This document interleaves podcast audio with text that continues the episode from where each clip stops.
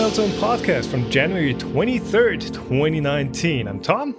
And I'm Stefan. And on today's episode, we are going to talk about our CNC. Yeah, okay, okay, whatever, whatever. Don't care. Uh, you're going to MRRF. That is that is fantastic. Awesome to have you with me. Yeah, I finally decided to go to MRRF. it has been taking me a while.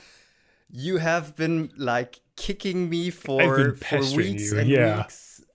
Others have been asking me, "Will you go to MRRF?" And I finally made up my head, and I thought, "Yeah, don't be that shy and just just go there. You'll regret it after uh, otherwise." Yeah, and I've I've regretted it the years before where it didn't go, and yeah, it's just such a good event. Um, I'm really hoping I'm going to see some of, of you guys listening right now on the event. That's I think that's one of the best things about it. Just it's just such, such a nice casual hangout, right? Yeah. Lots of nerds, hopefully. oh yeah, uh, we got plenty of those. Uh, yeah, and we we'll actually. Uh, so I booked the same flight as you did. I booked the same hotel um, in which you're also staying. Uh, I hope you. I can join you in the car from Chicago to uh, Goshen. Yeah. Otherwise, yeah. I kind of have to walk. walk. Uh, supposedly last year there was some sort of shuttle service where where someone had a like a seven seater and, and driving people back and forth. Um, maybe maybe I'll post the um, the dates and, and times when we're coming in and flying back just in the in the notes below. And if someone needs a ride from the airport, I guess we've got we've got five seats usually, so we still have three. Yep. If if well, if three people want to cram in the back of the car, but yeah, yeah, so that's we're going to be there uh, Friday night, Saturday, and Sunday. So we're going to do the full event. Last year, I kind of messed up my booking. I, I didn't realize there was something happening on Friday night, but apparently that's like the pre-show where everyone gets to know each other, and that's um, yeah, I missed out on that. Not this year. Yeah, and yeah. Stephanie, you were you were also mm, kind of mentioning you would like to go to Bay Area Maker Fair. Yes, I was really thinking about going to Bay Area Maker Fair because ah, I just love being in California. I love the countryside. I love the people there. But yeah, it's already in May, so I don't know if I can make that because just like normal work also requires me to be there from time to time. Uh, well, we'll see. New York Maker Fair would also be another event, mm-hmm. which which is um, I think later later that year kind of a bit later that year. So yeah, maybe this year I'll actually go to more than just like I haven't been on a maker fair before actually. On the not even well, in Friedrichshafen or Munich. especially the big ones, yeah. The the Munich Maker Fair, um, is it called Maker Fair? Make whatever. Munich. Make Munich, yes, yes, Make yes. Uh, licensing or whatever, I don't know. Um, because Maker Fair is actually a trademark by um, the Make magazine. Yeah. so, um, yeah, it, it, doesn't compare. I mean, the the smaller maker fairs are nice. The Make Munich, I've been there the last four years or so. It's it's nice. It's nice. It's nice and compact. But really, if you're just strolling through, you're not going to spend more than half a day there. It's not really something that is you know all that massive in scale. But the Bay Area Maker Fair, it's literally I think it's like eight, nine, or ten times as big as something like the the Make Munich, which is already a, a rather large fair, I think. Mm-hmm. So yeah, definitely worth it. I would like to check out the New York Maker Fair too. Um, I've heard it has a bit of a different vibe than the Bay Area Maker Fair, which I've been to last year. Um, have you already been to the New York Maker Fair? I have not. I've been to New York before, but not to, to the Maker Fair. Well, at least for 3D printing, I, I guess the New York Maker Fair might be a little bit more interesting because like the Silicon Valley of 3D printing is more on the East Coast. Uh, oh, MakerBot, right? Coast. That's that's where it's where it started from. Um, yeah, didn't didn't Prusa announce something last year? Was it was DSO one that they announced on the New York Maker Faire? Ooh. But yeah, lots of lots of big stuff happening there. I guess it wasn't at Birmingham, but I um, I'm not sure. Or was it the Prusa? Was it the the multi material was Birmingham? Uh, I don't know. so many fairs. Yeah. Yeah, so, so much stuff happening. Yeah. And there is apparently a not during the TCT in Birmingham. There is apparently a smaller meetup. I mean, we know about the 3D meetup Sweden. Um, we know about uh, the East Coast RepRap Festival in the US. And um, apparently last year, either I've missed it or it was just really small. There is now a 3D meetup.uk on May 18th and 19th uh, in Birmingham. Probably not in the same venue that TCT is going to be in, but um, nonetheless, Birmingham, UK has an airport. Goshen, Indiana does not have an airport. Just saying. yeah, I, I'll see if how much I like it and how many more of these events I can really cram into this year. Yeah, I mean they, they do add up in in like the time you invest in them. It's it's more than just the weekend you're there. It's it always stretches out to at least five days of actual effort, and if you actually want to shoot videos there, it it gets even more involved. So yeah, it would be nice if we could go to to each and every single one, but it's just not not realistic. Gonna work uh, at some point. That's the thing. Actual work, yeah. Yeah. So I've been seeing that you have been uh, working with Eagle again, doing some PCBs. Yeah, yeah. I mean, I've I've I know Eagle for or I've known Eagle for many years. I've used it just for PCBs and stuff. And just after a while, I, I, picked it up again and was like, ah, you know, I've, I've got this. It's over there somewhere. This, you know, jumper wired prototype PCB, and it's really ugly and it doesn't actually work. Let me, you know, maybe make a real PCB for this. And yeah, Eagle still works the same way. It looks kind of weird when you open it up the first time because now it has like the the Autodesk uh, style to it and, and different launcher, and uh, but it still works the same way. And I mean, PCBs. I enjoy getting nice PCBs made. Um, like OSH Park PCBs are just mm, fantastic stuff. Um, but also they're expensive if you if you want larger ones. Then there's um, dirty PCBs, dirty cheap PCBs from uh, Shenzhen somewhere, well, China somewhere. I don't know if it's Shenzhen particularly. Um, and they are what 15 bucks for 10 PCBs of up to 10 by 10 centimeters, four by four inches, and that is a fantastic deal. And they're okay PCBs, but they just take one and a half months to get to you. So it's one of those things where you order and it just slows down your project. Well, on that point, actually, a friend of mine just had been ordering a couple of PCBs from JLC PCB. Oh yeah, the guys and... that, that want to sponsor everyone, right? well, he, they're at least sponsoring uh, Great Scott quite a bit. Yeah, I've got like ten emails from them in, in my inbox as well. um, and well, it, it didn't really take him that long, like just a couple of days until they arrived. So he had been ordering them, and like a week later, he had the PCBs great hmm. quality, and he didn't spend that much money. It was like just twenty bucks or not even more. Yeah, I'm gonna have so, to look that up. Yeah.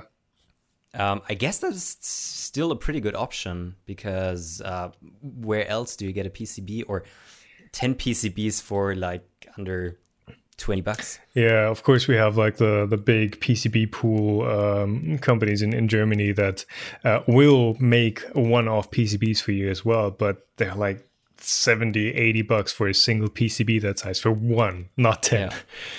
so that's i mean if you're if you're business if you're big uh, corporation i guess business doesn't cut it anymore at that scale it doesn't matter if that thing is like five or 60 bucks it's a prototype mm. right it's it's in the budget but for, us makers it it does make a ding or a dent in the budget if mm. you pay that much for a single PCB that, that costs more than every other component we use.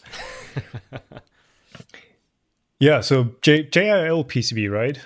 JLC PCB. J JLC J the the J, J PCB company. Yeah. Yeah. If you don't know who I'm speaking about, just watch Great Scott's video. yeah, they're they're linked there. Um, uh, yeah, and, and one of the... so ha- have you been learning designing PCBs at university, or because no. this is really something I just don't really know how to do them. I was using Fritzing f- like five yeah. or six years ago, which is like the um, easy version of designing crude PCBs, but it's nothing compared to um, Eagle. Yeah. So no, actually, designing PCBs is not something, at least in a, in a mechatronics degree, you, you learn. So, uh, as with most other things I know, it's it's basically self-taught. It's from the internet, um, tutorials, videos, trying things out, failing at things, and, and redoing it. Um, learning the hard way, basically. Mm. I did get some um, like professional input while I was working at, at Harman. Um, we weren't I mean, we were just doing schematics, and PCBs would be um, just one guy that just did PCBs and that really had his stuff down. But it was also like eight layer PCBs and BGAs and stuff that you don't really want to route as a hobbyist. No. Um, so I, I learned a bit there, just the basic mindset and basic rule set. But it's it's not that hard. It's just uh, basically a craft like everything else well for a mechanical engineer electronics is already like a in germany you would say ein buch mit sieben siegeln like something really hard and at least understand electronics a bit but designing pcbs is just another way forward. Yeah. Well uh, there's there's two things to it. There's first of all getting the circuit to work, um, which usually is just you know you look at if you have some sort of IC, you look at the reference, uh, the reference circuit in the datasheet, and, and just kind of copy that and, and change one or two uh, resistors, and that's it. Um, and then the other one is actually making the PCB. So those those are actually pretty separate tasks, but it's not that hard. And I mean, Eagle is free. PCBs, if you if you want a physical thing, it's not that expensive. Mm-hmm and start small. Start with something like uh, i'm gonna i'm gonna show this thing again and people will be like ah please make a video about it but it's it's currently i don't i don't even know where the firmware is. This thing has like 10 components on it. Super simple thing. Auto router. Um, you don't even have to paint or draw the traces yourself. The software does it for you. Super simple. But you're also working on your mostly printed cnc so this would also be an option to like make crude pcbs absolutely Absolutely. So I, I, still have the converted Mendel Max CNC. Yeah. Um, and that's with my Padawan right now. He offered to to mill some PCBs for me, and we I'm, right now I'm just figuring out what the best way is to translate a Eagle, uh, well, an Eagle schematic or Gerber files into mm. G code, into a millable G code that you can use a, a V groove router bit uh, with to mill out the traces. And I've not found much yet, so Stefan, I assume you've not done much PCB routing either. I have done actually PCB you routing have? like four or five years ago. I designed a a control circuit for a barbecue smoker. Wow, nice. so you do to, have to some get, PCB experience. Yeah, I do have some PCB experience, I, and I routed that myself on my on my wooden CNC router. Uh, but the thing is, with routing CNCs, you don't really have cutting forces, so like every 3D printer will be usable for CNC routing because um, it's it's that easy for the bits, and even a uh, a 3D printer would actually be more uh, suitable for CNC uh, for PCB routing because it doesn't have any backlash, and you have with yeah. these really small how do you say pitch distances or with your traces that are quite right. thin, you don't really want to have like big backlash because then um, they might not be there anymore. And yeah. um, not working with um, like um, trapezoidal uh, lead screws sp- with lead screws just removes uh, the backlash problem. So that's quite absolutely quite yeah. Um, there there is. I mean, if you're using the the V groove bits, you're not seeing a ton of cutting forces. You're right, but um, with a 3D printer, if it's just a standard, if it's a relatively wobbly frame, you would mm. be worried about getting resonances and, and getting the bit bouncing around, yeah. and that's not going to make for a clean cut because you you do have to push it into your material into your workpiece a bit mm. to get the bit cutting. Um, so if it bounces around, either you're going to break the bit eventually, or it's not going to last as long, um, or it's just the routing result's not going to be as good. So y- you need a bit of rigidity for for any yeah. sort of engraving or routing.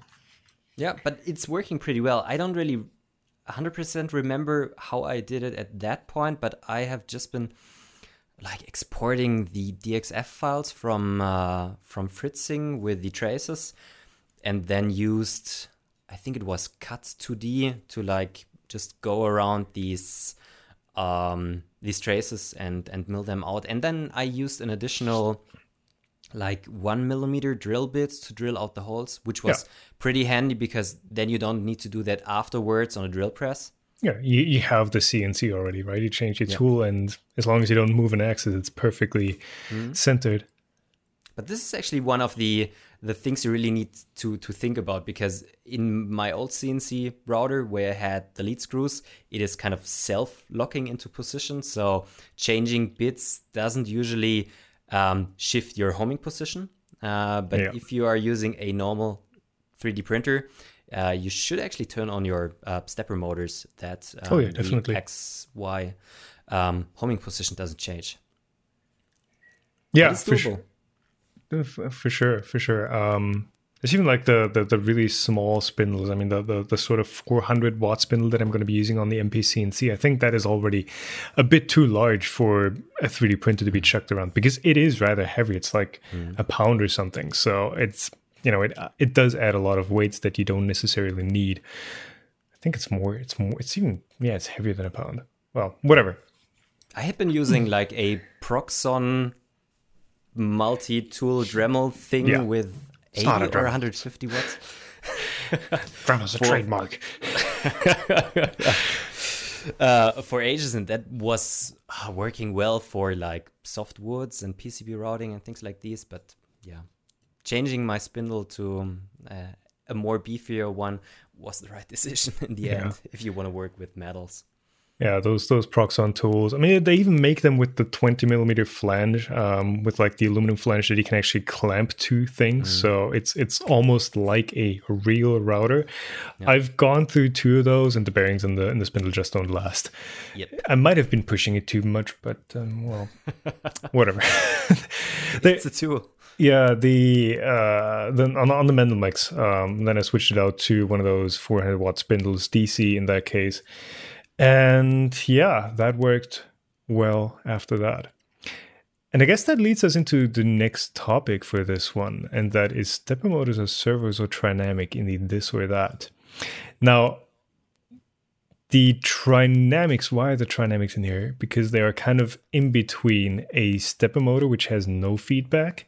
So it the driver doesn't know what the motor is doing, and the servo, where the driver is knowing everything that is happening on the end and can control the motor um, in that way. And the interesting thing is the the Trinamics have a good understanding of what they're actually driving. Just like the brushless driver that I have for my MPCNC spindle. I know that's that's a bit of an arc that I'm, I'm trying to span here. um, but I, I, think I I think I'll link it below. Um, but for the MPCNC, I have a brushless spindle, and it has an RPM display with it. So it has like the driver, and it, I guess it has a pulse output, and it comes with a little screen, so you can actually regulate the RPM, and it displays it. And I don't think it, it controls it; it keeps it steady, but at least it has that understanding, which stepper drivers don't necessarily have. Well, all the stepper motors we use for our 3D printers and well my other machines right here they're just um, open loop control. They're just dumb motors. Uh, you tell them okay go a step forward. They go a step forward. If you like hold the axle in your motor um, the the driver or the motor itself just won't turn and you lose a step. And this is one of the problems. But um, for 3d printers it's working quite well. The the forces are not that high. Um, you can tune them in a way that your motor is most of the time strong enough um, to not lose a step. Um, and if you're thinking about if you are doing like a 24, 48 hour print or something like that, these stepper motors are doing like billions of yeah. small steps and then they still know in the end their perfect position by hundredth of a millimeter, and that's always freaking me out. On most prints, yeah, I've recently done uh, like a, a, a massive. I, I, always make the same face when I bump my mic.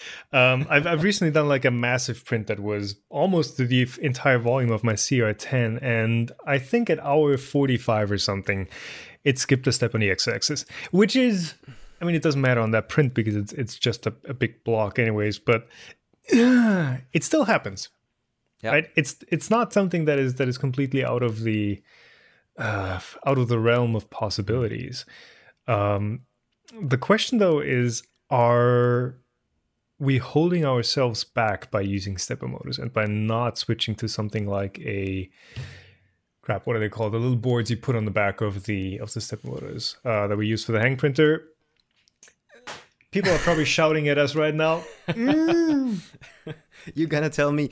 Um, well, yes and no. you, you you know which Uh, ones i mean right I know which one is to know, but I don't know the name at the it, moment. it basically so it's a it's a small PCB. You, stick it on the back of your stepper motor, and it turns it into a servo because you also glue a small magnet to your stepper shaft, and that gets read out by a small read Hall sensor. hall sensor. Read no, it's read is just a switch. The hall sensor, yes, um, by a hall sensor on the PCB, and the, the driver itself is on that PCB, and it knows where the motor actually is. So that basically allows you to do so many more things. It allows you to accelerate harder, to um, not worry about oh, uh, can I can I tune my jerk value to that, or do I have to to limit my acceleration to to something less? You, you you're losing so much of your stepper motor's capability by limiting in limit uh, by limiting it to those set accelerations and and and you know speeds. Could we be printing way faster and, and and way more aggressively with something that has feedback? Maybe yes and no. I don't know. I, I um i think there is kind of a limit also with the rigidity of the machine. Yes you can print faster but then your print quality is degenerating. Um so at least in hobby machines i don't really see a big benefit especially if you also take a look at the cost of these systems because they just make stepper motors like almost by order of magnitude more expensive Yeah, but that that's just I think that's just a scale thing. Um, because you, for a stepper motor, you still need drivers, and if you Yeah. have just your servo that takes step direction and, and cut out your Lego driver chip entirely and, and integrate it, I don't think it's going to add that much if you're making millions of those. And But the, the yeah- stepper motors were the same way. Stepper motors have come down tremendously in price Mm. since uh, since I started out 3D printing. But the thing is, um, well, they'll st- just normal stepper motors will still be cheaper in the end. So um, why not just put a, a bit bigger stepper motor on your 3D printer and then not worrying about feedback loops and everything instead of having like a smaller machine with feedback, but that's just more expensive, but doesn't really give you that much benefits. Or what do you think? Well, well, will they? Will the stepper motor actually be cheaper? Um, because the thing is, right now we're we're oversizing everything. We're oversizing the stepper motors. Um, most stepper motors that have like the standard 40 millimeter length, you don't actually need that long of a motor. Um, a 25 millimeter or 20 millimeter unit even would provide you the same amount of torque and the same amount of reliability. And it's just a lot less material that you're using. You lose easy, uh, you're using less copper, you're using less iron, um, and that naturally at scale is going to make the motor cheaper. And experience shows that electronics usually are one of the cheapest things um, in an assembly. And if you go to volumes, um, then you know something that is literally just dead weight is going to just pile up in cost and shipping. So the, I, I think I definitely see that possibility that we are going to see um, servo motors with a, a motor that is actually more closely matched to its to, to what it's actually driving and, and more more uh, it's using more of its capacity instead of a stepper motor that is just oversized to hell and just sits there um, for the one occasion where it maybe might need its its power because we're not optimizing right. Well, we can already see that in professional machines, they usually have um, servo motors in there. 2D you're taking- printers, In inkjets, 3D printers. 2D. Okay. Yeah. Well, yeah. You have these in in in normal printers. You have these Yeah. like uh, plastic discs with stripes on there for the decoder. Yeah, they're using that. You're right, and they're not expensive. Well, how much how much of that is actually going into the machine cost, and how much are recuperating from ink cost? Um, I mean, that's that's an, an entire different uh, Yeah. discussion. But I don't Yeah. want to start on that topic. it's just Um, a small DC motor and the encoder, and it, that that makes it a servo basically. Yeah, yeah. But still, I I think it just adds complexity, and for cheap printers, reducing complexity is something which is making the machine easier. And if it's working out, and especially for 3D printers, if you really know what loads you will have during your printing process, because the loads you have are just the accelerational acceleration loads of your print ahead and your print bed, plus a margin of safety, um, you can size them pretty well. But you have already been talking about the Trinamic drivers, and they do something in between. They get kind of a feedback, or they are monitoring the stepper motor um, a bit, and that uh, changes this system from an open loop control, system to a kind of a closed loop control system. Not a hundred percent a um, a servo motor, but it's getting in that direction and it's not adding complexity to the motor itself. And I think this is something pretty interesting. And we can already see the use of, of these features in like end stop less homing, in jam detection, um, and everything which is also um, connected to that. Yeah. Um, what the Trinamic drivers can actually do, and that is actually very close to um, the method that servos use to kind of maintain their position because the the challenge in, in essence is how do you keep track or, or keep the actual position exactly where your set position is so if that drifts too much if that the motor can't keep up and you get to that full step position then your, your stepper motor is going to step is, is your stepper motor is going to skip whereas the servo is going to pick it up and make up for that. Now, what a trinamic driver can do is because it, it has that um, that knowledge or knowledge that that sensing. Uh, I should just restart this podcast because I'm messing up so much this time. uh, the trinamic drivers have that that means of sensing what the motor is doing and how far offset it is from that set position. So if it gets further behind where it's supposed to be, it can do things like increase current. Mm. Um, and that kind of scoots it back up to where yeah. it's supposed to be. So it's it's it does some sensing and it also does the, the, the step loss detection. But the problem is once it the motor starts losing or it loses its first step, um, then it's really hard to really keep track of how many more steps it, it keeps losing because the current's mm. not going to be enough to keep um, to keep it exactly where it's supposed to be. Mm. So it, it, it can't recover, but it can sense what's going on and it can kind of prevent uh, skipped steps from happening. Uh, now, the the reason why I put this topic in here is is I've been toying with the idea of building just the the mega printer, um, building a printer that is so powerful in its linear motion and so rigid um, that it is not going to need things like acceleration. Um, because in essence, if you look at your print and you have, say, a Bowden system that is basically more of a pressure fed uh, system, and you have low accelerations, you're always, well, even with high accelerations, you're always going to see that that material over deposition on the ends where where it slows down but there's still pressure in your in your Bowden tube and in your hot end. And i mean that's the reason why you get blobs at the um you know at, at certain bits and why why you need retractions. If you had something that just uh, that just keeps the toolhead speed 100% constant all the time um possibly even at a high, at a relatively high speed you're not going to have to worry about hot end lag or or retractions or anything like that anymore because it's just going to be a super smooth consistent position of material which is the fused deposition modeling but I don't know. It it it's definitely not going to happen with stepper motors. Um, I, I, see no way that those are going to be able to to keep up with something like that. So maybe maybe you know again that idea are we limiting ourselves by just using open loop steppers? Um, I I would say yes, we are. Yeah, um, but again, to to your point, then the the mass of the print head and the rigidity of the machine, they also come into play again and might ruin some of the benefits of your fast printing. Um, yeah, maybe we are limiting ourselves a bit, um, but still, I think the printers are quite good, well, are quite well tuned at the moment. So the question is, how much do you well, how high is the effort to get to that position, and how much do you really gain from that?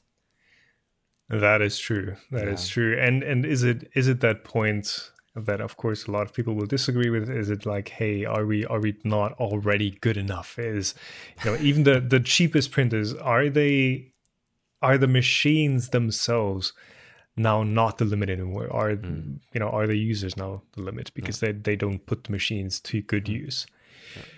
That is true. Of course, yeah. as an engineer, you kind of always look at, hey, how we how can we push this further? Um, but yeah. So with 3D printers, I haven't seen that much step losing. Um, but with my CNC router, with my old one, and actually also with one, with my new one, which even uses NEMA 23 stepper motors, I have the problem of losing steps quite often and for CNC routing that can be quite fatal because that leads to crashes of your tool into your uh, metal part and that does not only sound really bad it also can hurt you and uh, destroy the whole machine so yeah. um, with like cheaper cnc routers i would see it as a huge benefit of having this um, well closed loop system really servo motors in there and avoiding losing steps and therefore avoiding crashes and making your parts uh, better in the end and they're since they're still mostly more expensive than um, than 3D printers, I would pay a little bit more to have servo motors in there, but it's not that common. Even even on like medium expensive machines, they often just use really beefy stepper motors. Yeah, um, I've actually looked into that in, in that entire research for what could be the ultimate machine. They actually make drop in NEMA 17 and NEMA 23 servos that basically just get a step in direction, and they have the same bolt pattern. You just you give them mm. power, step in direction, and they, you know, they're bolt-in replacement for your NEMA mm. 23 um, steppers, and they're the 23s are actually cheaper than the NEMA 17s. I guess it's just again volume. Really? Um, I think that they're around 60, 70 bucks per piece. Ah, okay. Which isn't that bad. No. I think. Because a no. NEMA 23 stepper motor is, is already more expensive than a NEMA 17 by far. Yeah. Um, and just like ruining one of your like CNC jobs might even cost you more than the 70 bucks there if you yeah. have like a bent spindle a ruined expensive carbide tool and all True. of the things that are connected to that yeah. and for CNCing it's always the thing you do not really know in the first place how high your forces will be that you well, get you during the, the machine process. Yeah. You could simulate it but it, it's not as as simple as with uh, 3d printers. Right, right, and yeah, as you mentioned, the the like the risk involved of a skipped step. If you lose a skip in a, uh, if you lose a step in a 3D printer, like okay, your print's gonna be shifted, whatever you're gonna reprint it. it it's not gonna permanently harm anything. It's just gonna mm-hmm. use up a bit of plastic, and that's it. Um, with a CNC, at the very least, you're gonna snap your bit. Yeah. Which is not that bad if it's small, but the bigger ones they are expensive and they can uh, yeah bend which i mean it's it's the machine. reason why professional cncs come in an enclosure with like half inch uh, polycarbonate sheets on on the ends. And sometimes on those machines you actually see you know small holes in them where it's like oh you can see that's that's actually a part that shot through and got caught in that in that uh, polycarbonate sheet. And it's it becomes more of an issue if you have like larger tools and more powerful spindles that can actually shoot a part out of the vise and into the into the side of the machine.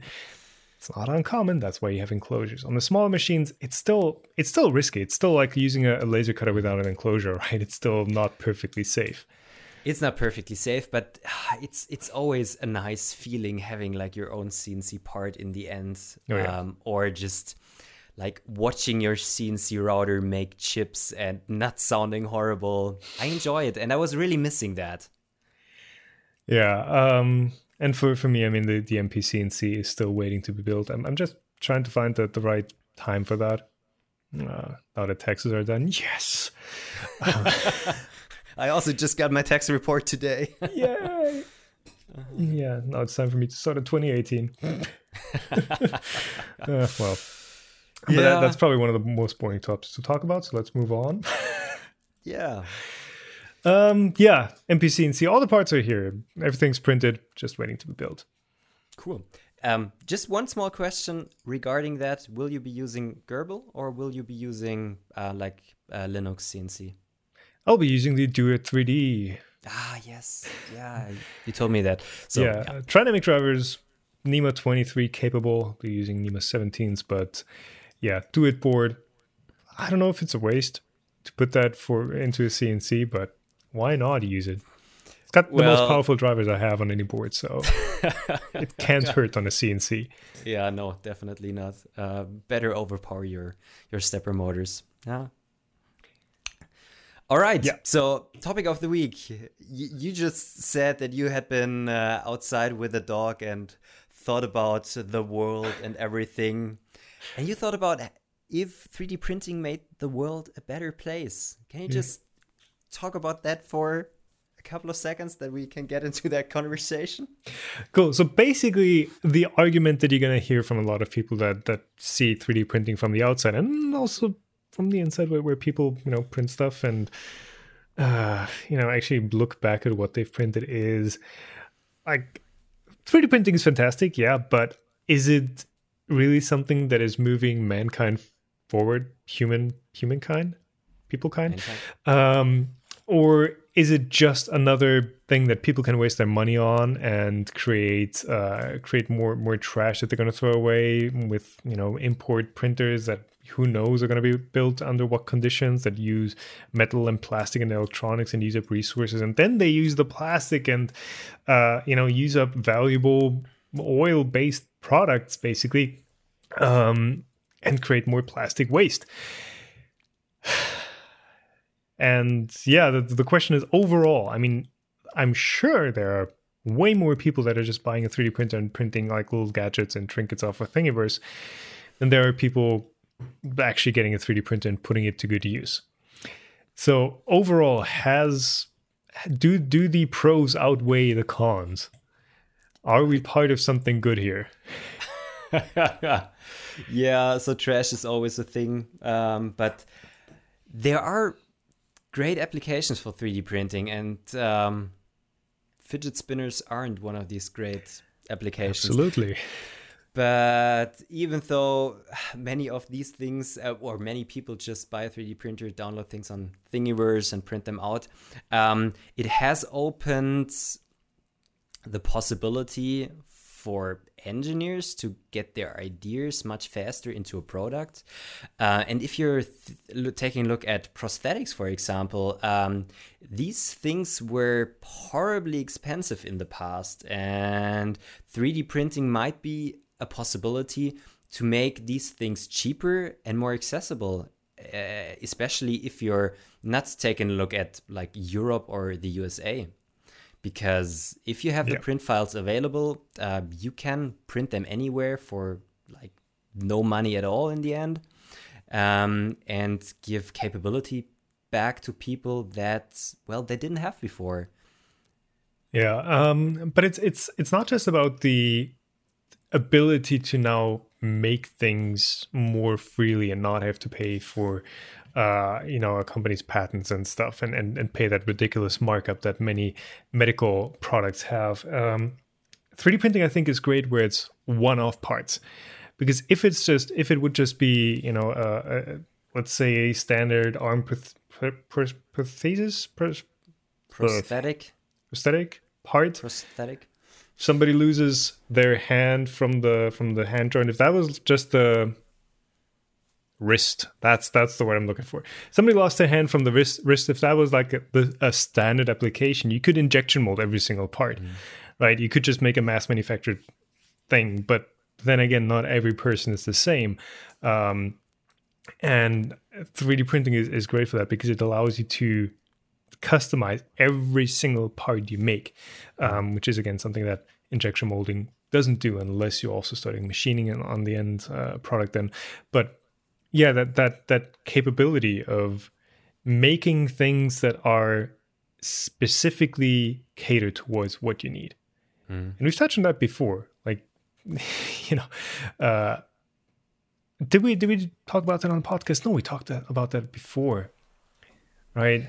Where it's what are people actually using these machines for, and how many are putting them to use? yeah, but th- this is one thing: customizability of parts, making parts um, really in the way they are needed, in the color they are needed. Um, and well accessible all over the world and this is something something really great but also um, it's well you you see that on on television at the moment 3d printing is not only like printing plastics. Maybe we start 3d printing houses uh, later. If you take a look at still not uh, convinced about that. If you're taking for various a look reasons.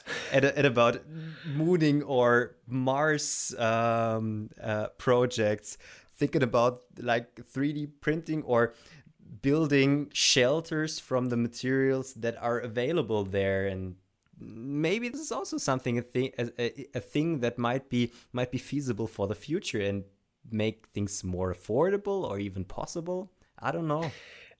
Yeah okay so so first of all the 3d printing houses thing uh that is that is a very well marketed story and and narrative because what what people are being told is like, hey, you can 3D print this thing for what four and a half k, uh, and then you've got this house. But basically, that is just a concrete shell that you're getting. You could you could cast that thing for way less and and have the same result. It's not having it's it's not got any insulation. It's not got any electrical plumbing. It doesn't even have floors in it. Uh, it doesn't have any furniture finishing. Nothing. It is literally just a concrete slab that costs that much, or the concrete Great industrial look. Second, Great industrial look.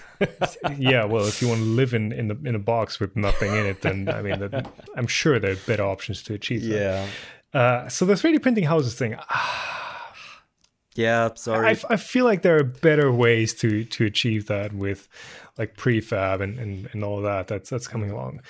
Um, but also, well, speaking about wasting um, resources, 3D printing can also be used to save resources because, um, for example, I am mechanical engineer working in, kind of in a machining shop. If we like machine a part um, out of metal, we usually take away like 70, 80, 90% of the material that was the rough part before even though 3D printing also does not create the final part in the end, but um, kind of the only thing you need to do is um, creating the rough external part, like taking 10% of the material away, and then you have your finished part. And you can reuse all the powder that was still in the machine and create a new part out of that. Yeah, yeah, metals are re- re- right. recycled. Um, metals are recycled, but still, um, you don't need to use as much material in the first place um, compared to conventional methods. And this is also not like 100% true because also like making powder for metal machines uh, wastes or takes a lot of energy. You have different steps you did not need with conventional parts before. Uh, but I guess it's getting into the right direction. And also, it's not printing houses, but printing food. Um, guys uh, who who might be doing space travel uh, later, uh, they don't want to eat and drink just juices and pastes in the end. So you can have like some raw parts and create um, like chewable, recognizable things out of these generic parts. This is also 3D printing might make them more happy in the end. Uh, also an application. I don't know. it's I'm getting a little bit off here. Yeah, well, I mean, there's there's so much that is hype and and marketing mm. and kind of over how do you call it overhype basically. Yeah. Again, 3D printing food. Uh, as with any 3D printing process, the materials that you get out of the process are the same ones you put in. It's just in a different shape. So if you have you know, if you want to print a burger, you you're gonna have the same ingredients as with a normal burger somewhere. It's just the machine is just assembling it. That's the core idea of a 3D print. And, and everyone who's used the filament printer is going to know that if you put ABS filament in it, you're going to get an ABS part out of it. um, but yeah, it there, there are good applications. Uh, and the, the question is, how can we encourage those applications? How can we keep people from, from just downloading Thingiverse trinkets? Not that Thingiverse is a, is a bad site on the internet. It's actually fantastic, but and and I think that that part of, of 3D printing where it's just the exploration and the the toying around with it is also very important because it it, it engages people and and kind of gets them hooked in the first place. But yeah, this is one of the things we both are doing. We are showing what else can be done with 3D printing besides printing fidget spinners or things like that. Yeah, fidget um, spinners aren't even cool anymore. Yeah, sorry. I'm so like 2017 or I don't know. Yeah. Um, it, it's a great tool. It's not not only a great tool for engineers because I would have loved to have such a tool like 10 years ago when I was doing my bachelor's. Designing something like pushing a button in the end and get a final part out of that. That that's great. And this is something where 3D printing is so beneficial and is making me happier, making me or enabling me to create parts, iterate on my ideas. Um, and this is something cool. But also take a look at designers. Um, there are lots of 3D designers out there who are doing their designs in um, on the PC in 3D in uh, 3D modeling software and things like these. It enables them to make physical objects um, out of their ideas which they had before. And this is also something great. And they can share it with the world. Yeah.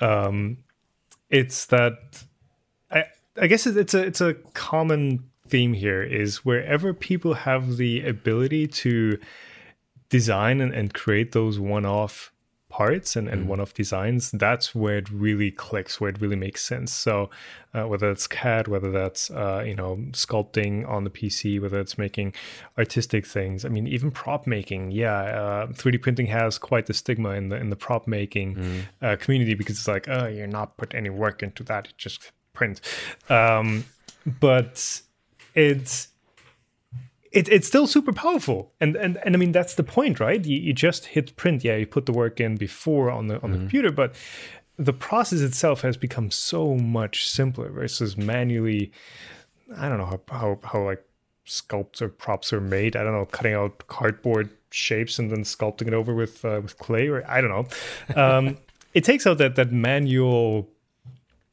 labor intensive work. Are we are we killing jobs? Hold on no, we're not. No, no, okay. No, we're not. We're just shifting jobs. Right, yeah. right. But maybe also one one thing which is really interesting to talk about is spare parts. Uh, one of my absolutely yeah most viewed videos is where I designed a replacement gear for a salad spinner, salad dryer, which yeah. was broken. Uh, took it apart, measured the gear in there, printed a new one, in PLA, and it's working great ever since. Um, otherwise, I, I, would have thrown away the salad spinner. Um, replacement parts are not readily available today for your household items, but this could be something in the future uh, where we could avoid making more waste, um, giving us the possibility to just print replacement parts, not having to throw away the whole machine.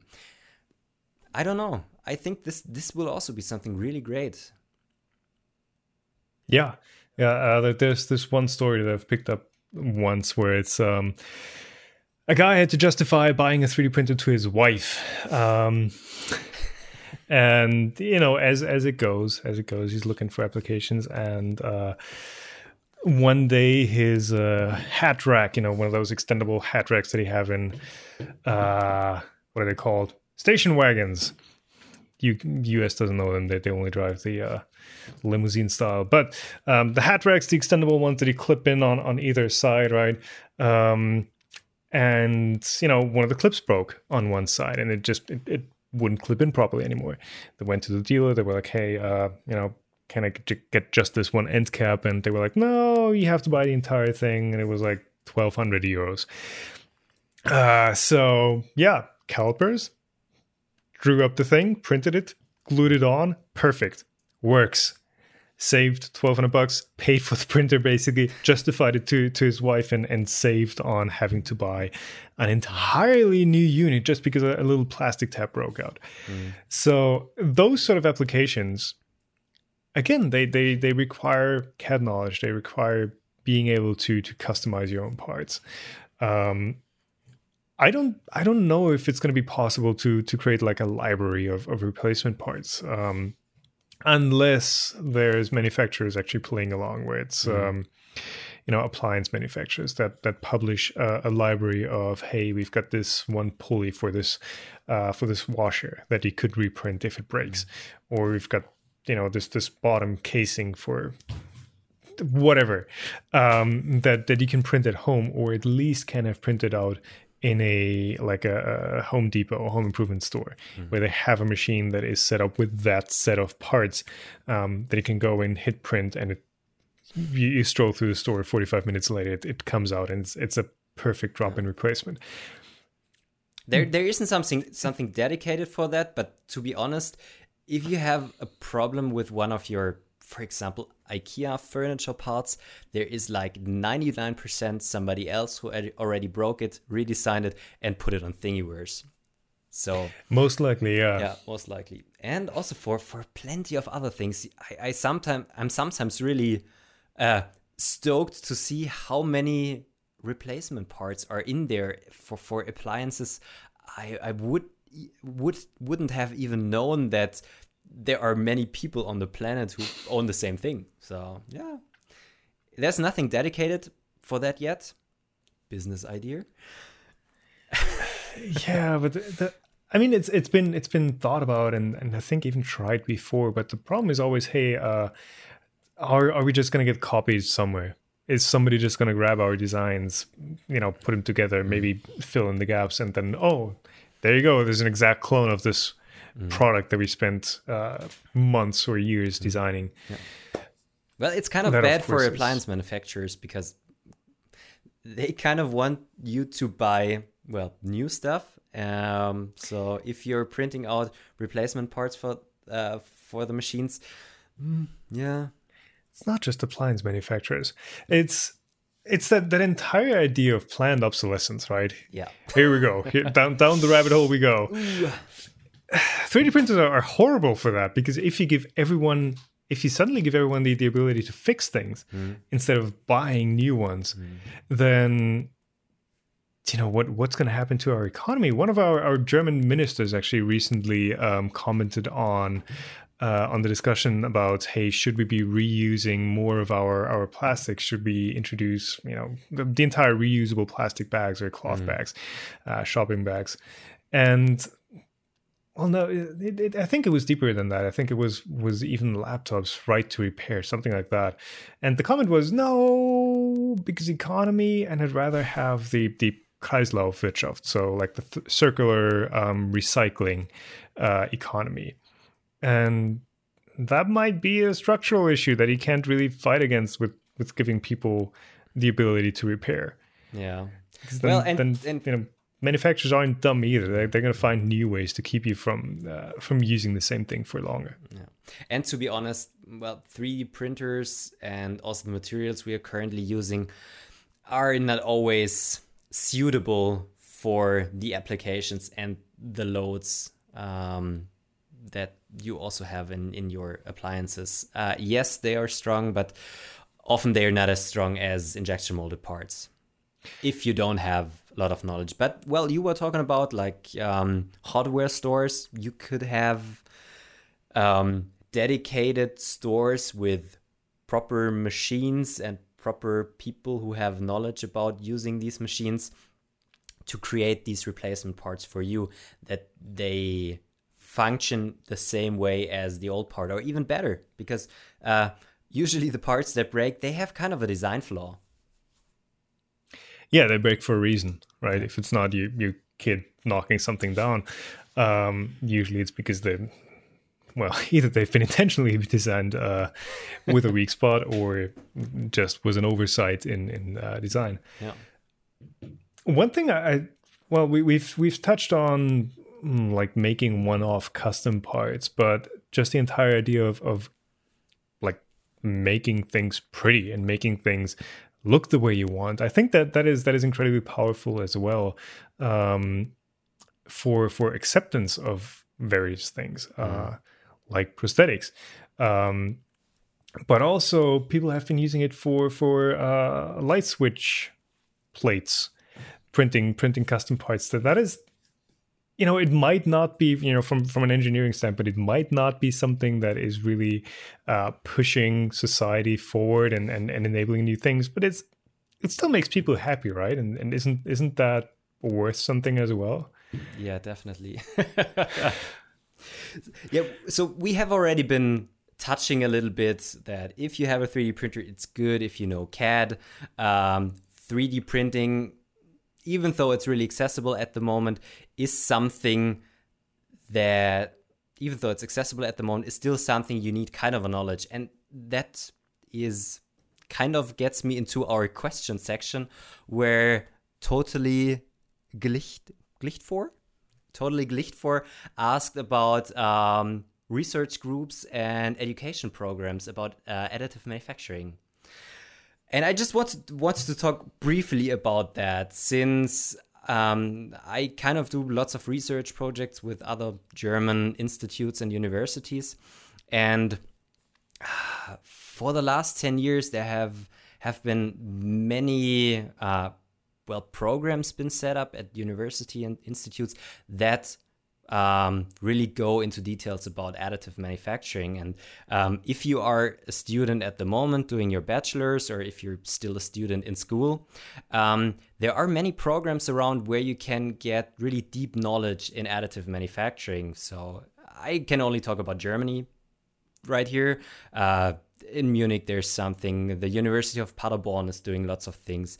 The um, uh, University in Hamburg, together with the with the Fraunhofer um, uh, I, IAPT um, Aachen, they are doing lots of uh, photonic research, laser research, additive manufacturing.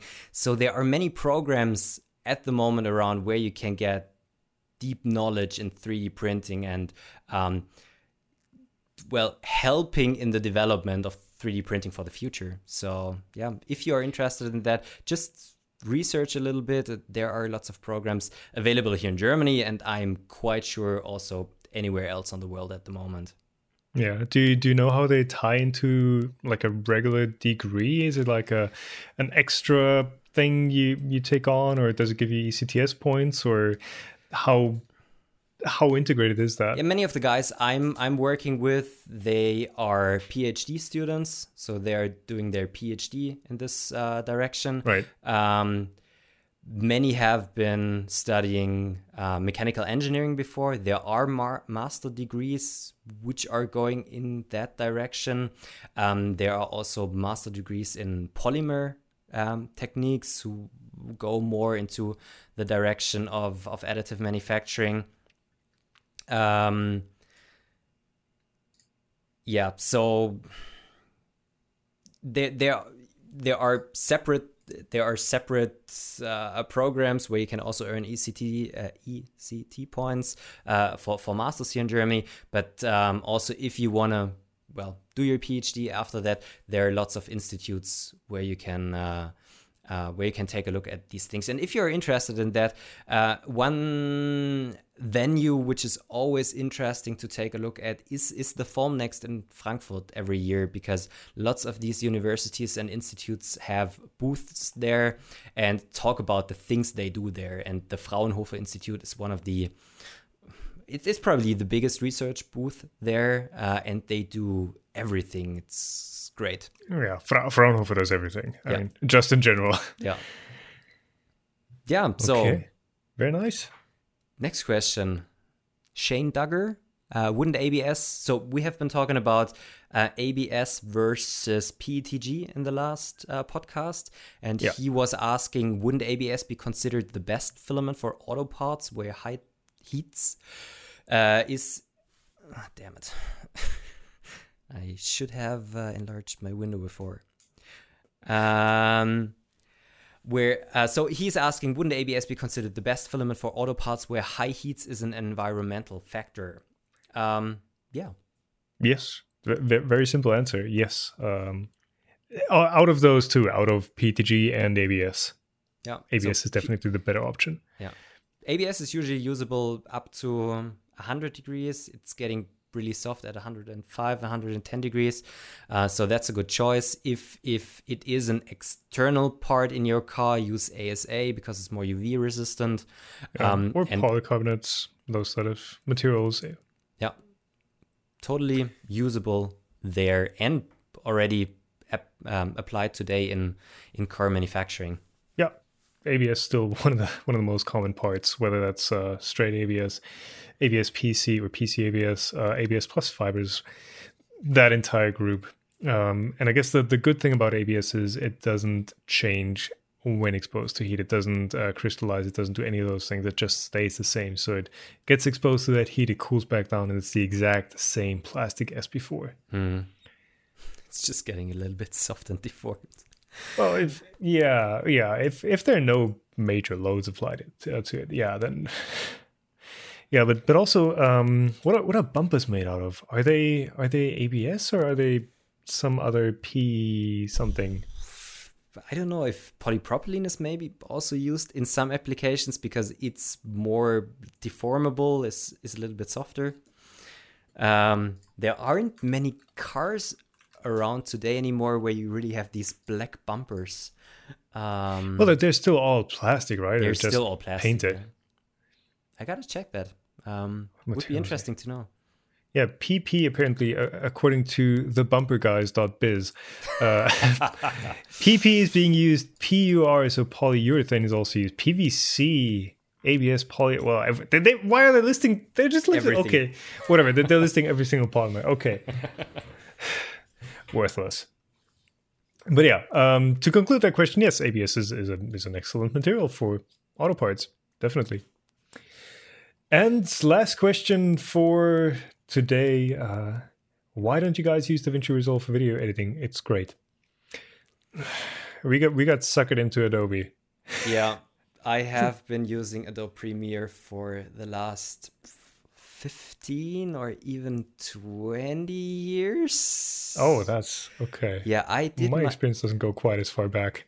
No, I did my first like like editing things back when I was 13, 14. Uh, I also was in using Windows Movie Maker back then, which is, by the way, great software. Just doesn't do a lot. for simple things, yes. Uh, yeah, so I have been using it for ages, and this was the reason why I also bought myself Adobe Premiere or the not the whole uh, Creative Cloud when when I was starting YouTube. It's yeah, yeah. If if if you're changing your your tool chain, it's always such an effort. But to be honest, I only use like ten percent of the features, or even less, that uh, Premiere is offering. So uh, a more simple tool might might be a thing. Yeah, nah. but then again, the DaVinci Resolve isn't isn't a, a simpler tool. It does most of the things that Premiere does, um, actually. So if you look at well, color especially, DaVinci Resolve usually or originally was a was a color tool. So just all the stuff that's coming into Premiere now, where it's you can do uh, hue over hue curves or, or hue versus saturation, those sort of things. That's always been in Premiere uh, in, in DaVinci Resolve. It's been great for that. So right now, Premiere is playing catch up with Resolve and not the other way around. Um, and I've I've actually been thinking about switching to Resolve just because I mean the, it, the sixty bucks a month isn't isn't horrible, but it, it does add up, and I'm not always totally happy with Premiere either. Um, but like you said, switching over is hard. I've got all my plugins for for Premiere. I'd have to rebuy all of those. Um, I know my workflows. I know how to export to Audition, which I also use for every single video. I do audio processing uh, in Audition, and it, uh, it would be extra steps out of Resolve to get you know a WAV file out and then use. Uh, I mean, if I if I need Audition, I'm still gonna have to pay for the Creative Cloud, so I'd have to use. Um, well, you can use Audacity. Audacity, but then again, Audacity doesn't do. Well, I guess it does most of the things. Noise yeah. removal, I guess. but you're also probably using a, a Photoshop and I don't know Lightroom maybe. True, it's just true. a nice a nice set of tools. It's it's expensive, but uh... yeah, I well I do use Photoshop, but I don't need Photoshop. I could use GIMP just as well. GIMP does everything I, I need out of Photoshop. I, I always use it from time. Well, we have it at work uh, because it's free. Um, but yeah. I just uh, don't really, uh, I don't really get along with it. it's a different it, it, it, requires a bit of a different mindset but yeah. i started out using mostly gimp in my oh, how old was it oh crap that was that was 10 years ago huh. first business with a with a buddy we were uh, building pcs and all the graphics I, I, made for that were done in gimp um, and i got along with it just fine yeah so yeah, yeah if yeah whatever you're used to. Absolutely but if you're if you're looking for video editing software that you, you want to start out with don't start out with uh, with premiere. Start out with davinci because it's free and you know if you need the the more capable version it's just like a what 220 bucks upgrade to a 8k workflow and whatnot. Yeah use it. It's it's great. It does so many things that you know uh premiere maybe doesn't even do so yeah if if if I were to start again, I would definitely be using Resolve. All right, and I think that concludes it for today. Yeah. Thanks, Tom, for your time. We, we we've done it. We've done it again. yeah, and we are just at the hour mark, or are we above the hour mark? Oh, oh did you hit record too late? I'm at an hour and nine minutes. Yeah, yeah. Podcast's probably not going to be quite as long, but yes, thanks everyone for for stopping by again. Thank you for watching, listening. Uh, Stefan, are we already on Spotify? No, we still okay. need to exchange the jingle in the wave files. Uh, oh right, yeah, files. yeah, because that's uh, Epidemic Sound and the licensing. But they, they they said it was okay. Yeah, Epidemics. I've got written confirmation from Epidemic Sound, so should just reapply. Maybe it's that. the easier thing to just yeah add the new jingle and then we're fine. Re-render. And I've just noticed that I have a new app on my phone which is called uh, Google Podcast, Play Podcast. Is there? I don't know if I there... just didn't didn't didn't notice it before. Is yeah. it part of Google Play Music? Uh, Maybe could be the uh, case uh, since I have the the premium subscription. Well, anyways, yeah, not on Spotify on yet. Uh, are, are we on Google? Didn't check that. Somebody right. was complaining that it uh, that it didn't properly load in some Google Player. I'll check that out later.